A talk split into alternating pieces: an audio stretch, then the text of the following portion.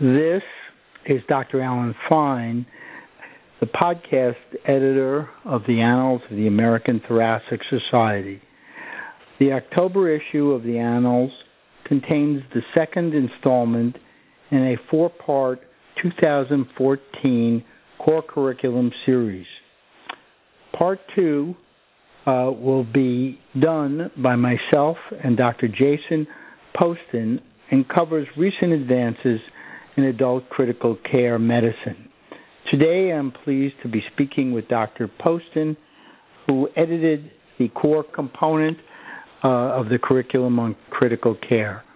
Dr. Poston is assistant professor of medicine at the University of Chicago and a career medical educator with a special interest in physical and neurologic function of patients who have survived critical illness. We welcome Dr. Poston. So we'll start, Jason.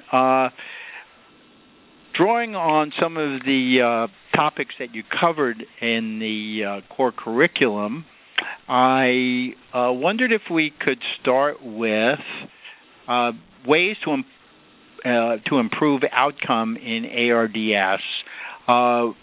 What would you consider a core? Where are we going with this?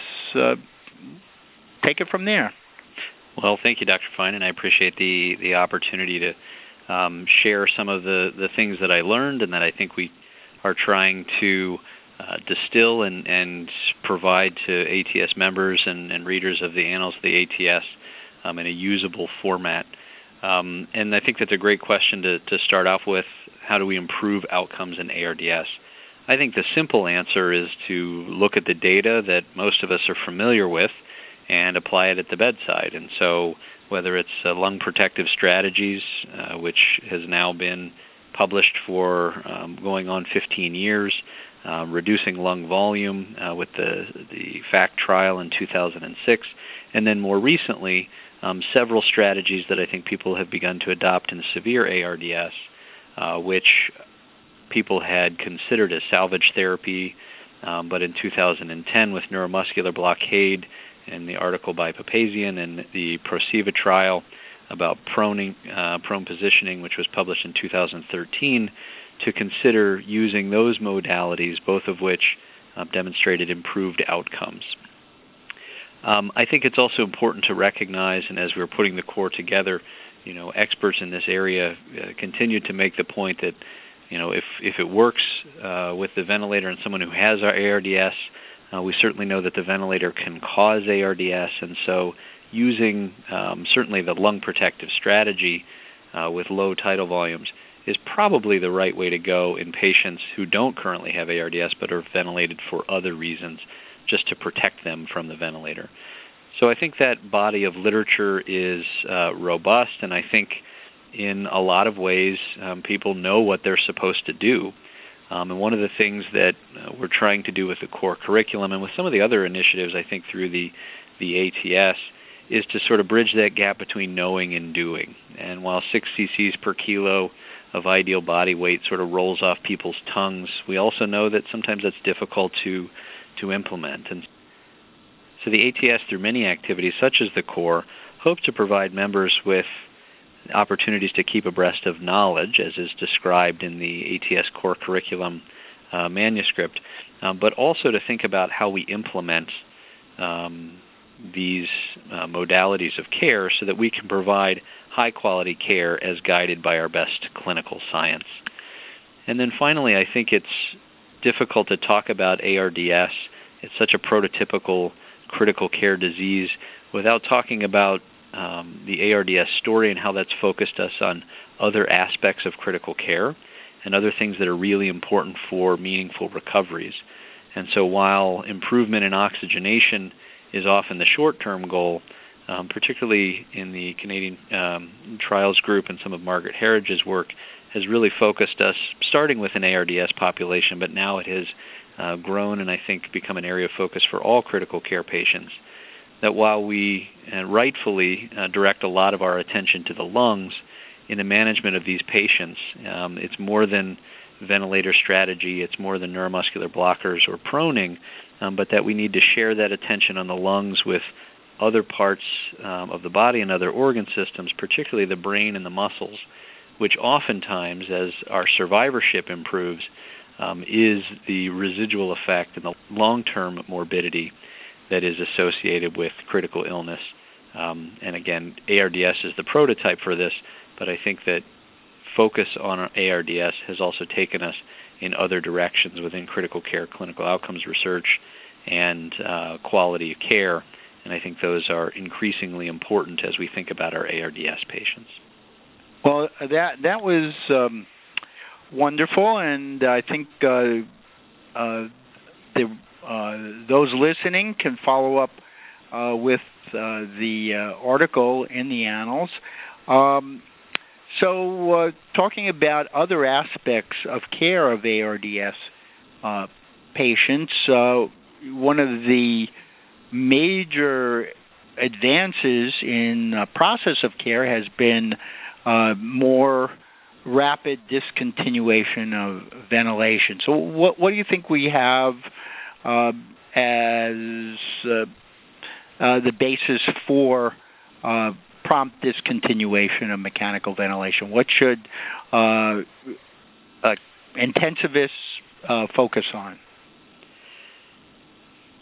So oftentimes, whenever one of my patients in the ICU gets intubated, I think to myself, that's the worst thing that could happen to that patient, because we know with mechanical ventilation, from the patient standpoint, the clock is ticking to a ventilator adverse event. There's non-ventilator-associated morbidity, their length of stay, and the long-term sequelae of critical illness starts to accumulate as soon as the endotracheal tube goes in. So as you've pointed out, we have a focus on prompt discontinuation of mechanical ventilation. I think as I discussed with the care of ARDS, where we know what we're supposed to be doing, but making sure that it happens every day is the key component here, and that we need to operationalize the science behind prompt discontinuation of ventilation into what we do every day. And so the literature that supports a low target for sedatives for patients who are on mechanical ventilation, and the results that have demonstrated that with a low target of sedation, or with the daily interruption of sedation, that patients come off the ventilator faster because they're more able to demonstrate that they can come off the ventilator. I think we need to start with the sedation. I think we need to pair that sedation with spontaneous breathing trials, which tell us patients' readiness to come off the ventilator.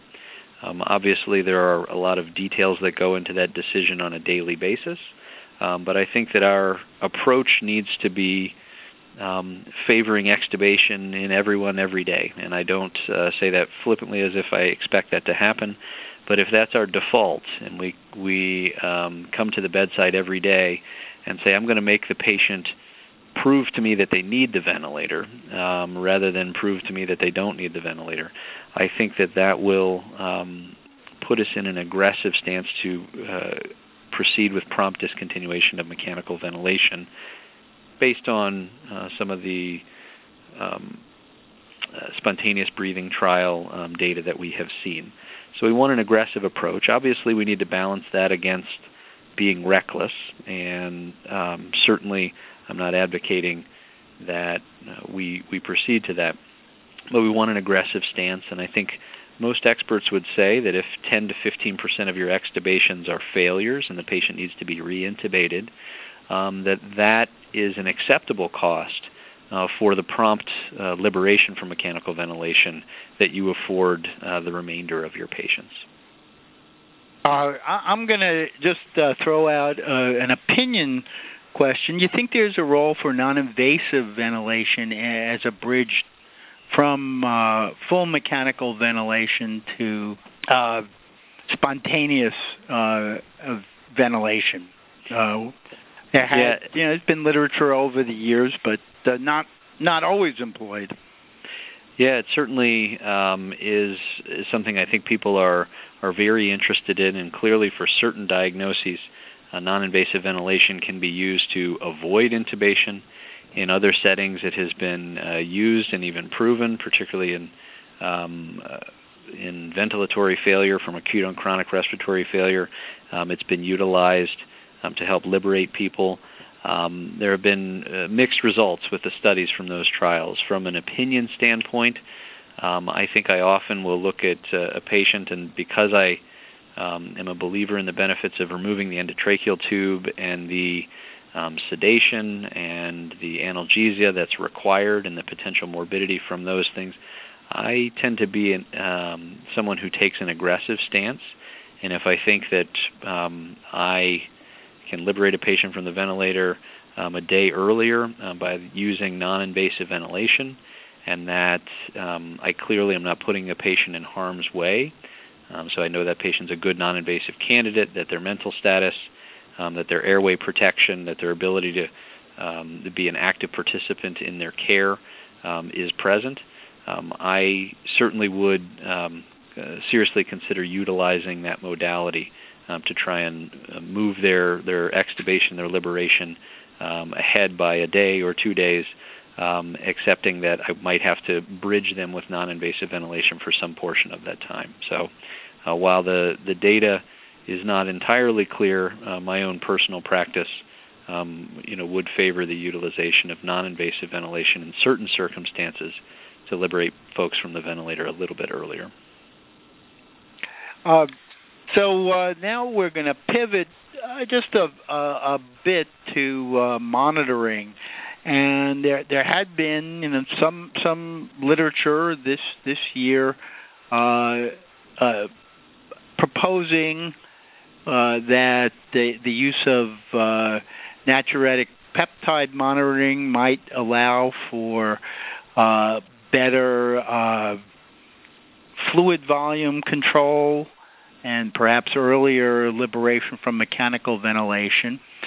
And in my own career, I've seen the pulmonary artery catheter move from a novelty kind of niche monitoring device to pretty much universal application to gradually back to specific circumstances of use. Is the pulmonary artery catheter, does it have a role in today's critical care unit? Has echo, cardiography, ultrasound replaced it? Are there biomarkers that will eventually replace both of them? So I think a great question, and one of the great parts about the adult critical care curriculum this year was that as it sort of unfolded and played out in front of our eyes, Gregory Schmidt, who gave a talk about ICU monitoring, sort of described the ups and downs of the PA catheter and cautioned us all about the limitations of that particular modality and its lack of utility when it was studied, particularly in medical ICU patients. And, several minutes later, Dr. Akshay Desai, who is a heart failure specialist, talked about the utility of the PA catheter in his patients. And so I think that long-standing debate continues to rage on and continues to be an area of tremendous interest for a lot of people. And I think, above and beyond that, the history of the PA catheter and the sort of disagreement about its utility provides us with quite a few lessons about the newer technologies. You mentioned echocardiography, but we've come to use pulse pressure variation, vena caval diameter as assessed by ultrasound, ultrasound-assessed arterial flow, bioimpedance, whether or not we're using biomarkers, all of these intended to help us with fluid management, with resuscitation, and with manage of circulatory disease.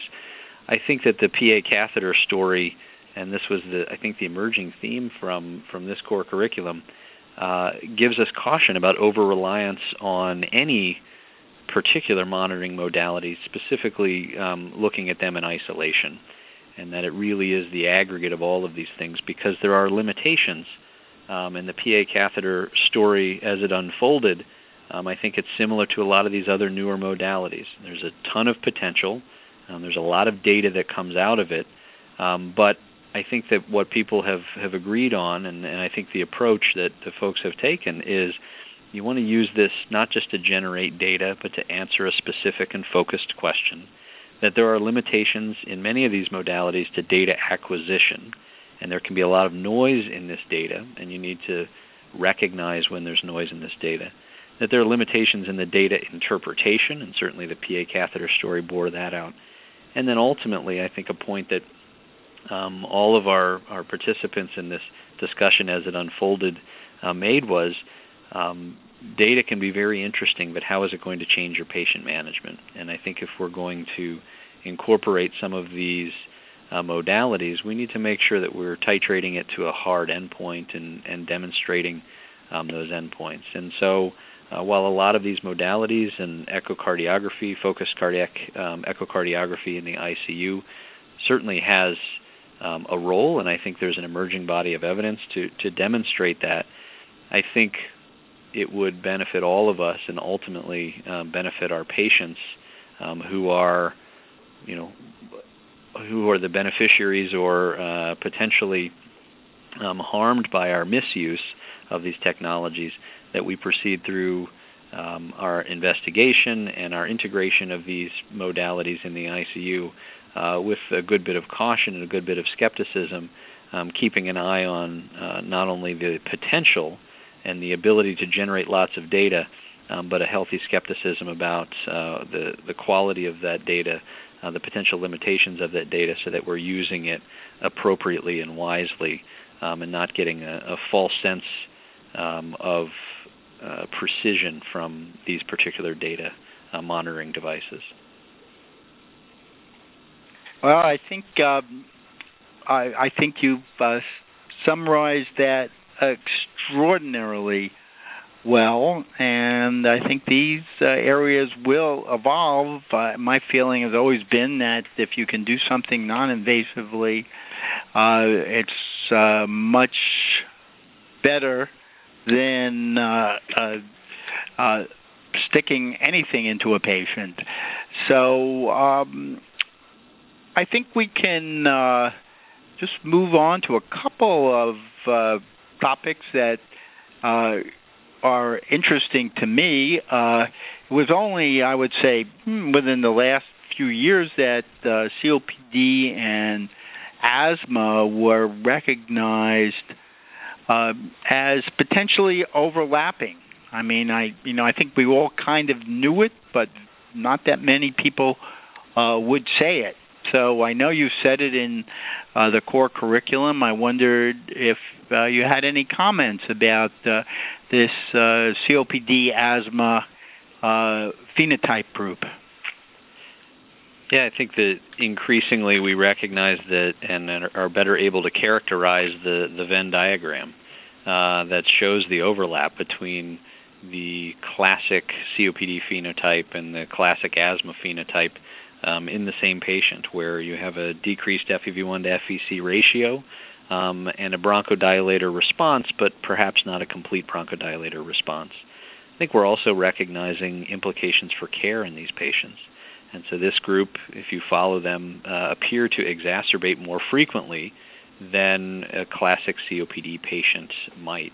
And so there's some evidence, and certainly some people would suggest that, you know, rather than reaching for a long-acting anticholinergic, which I think people often would in a COPD patient, the patients that have this bronchodilator response may benefit from a treatment that looks more like asthma treatment, and specifically that an inhaled corticosteroid earlier in the pecking order of their medication may be the right thing for them.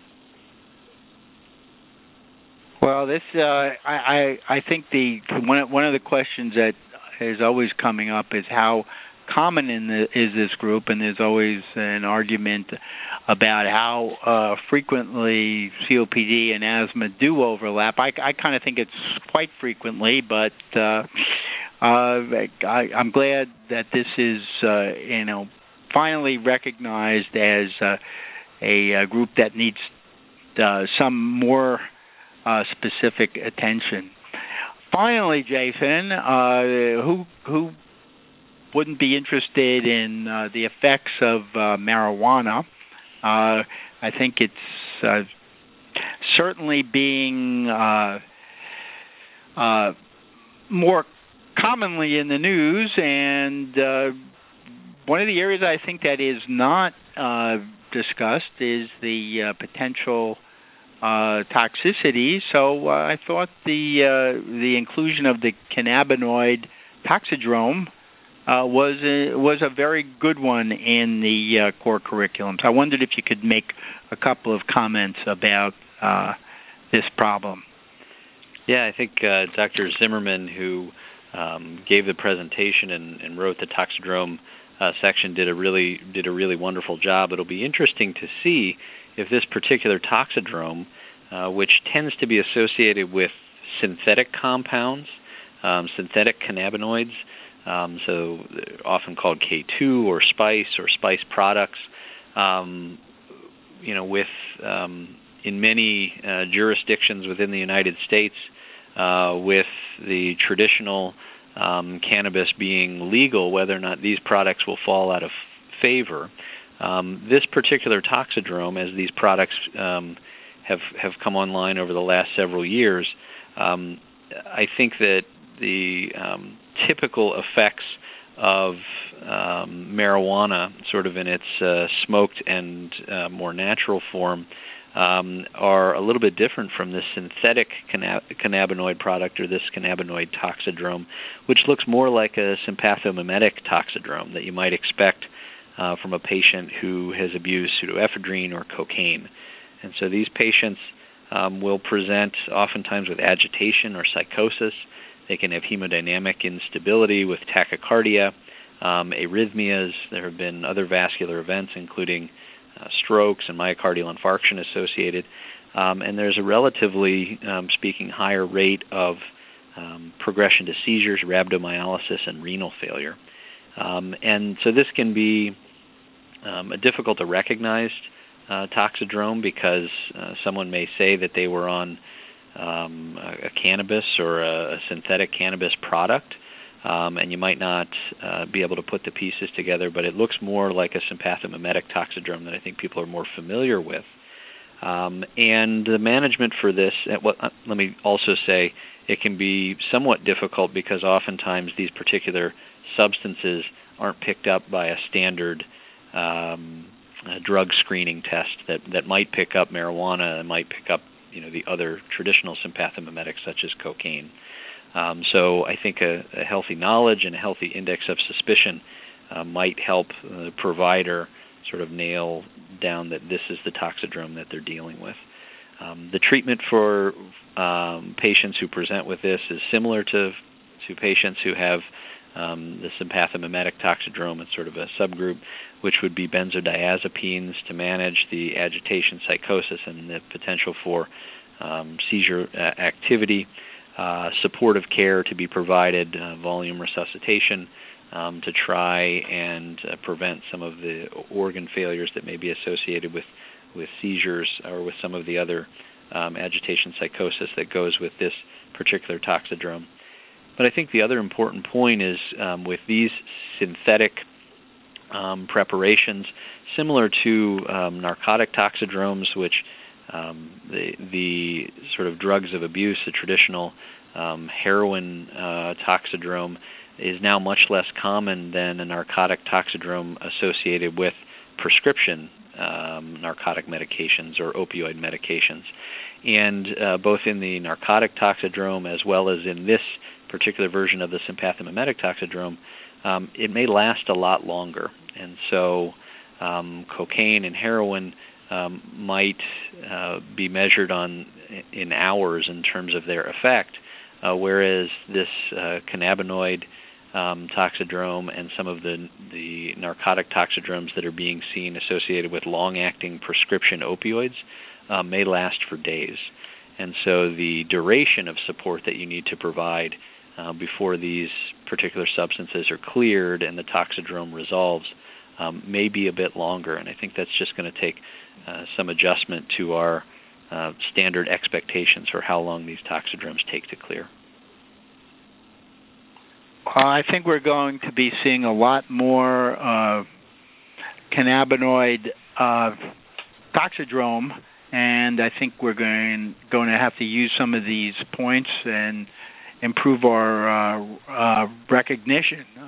So I want to thank Dr. Poston for giving us his time and doing such a wonderful job on the ATS core critical care curriculum. And once again, this is Dr. Alan Fine for the Annals of the American Thoracic Society.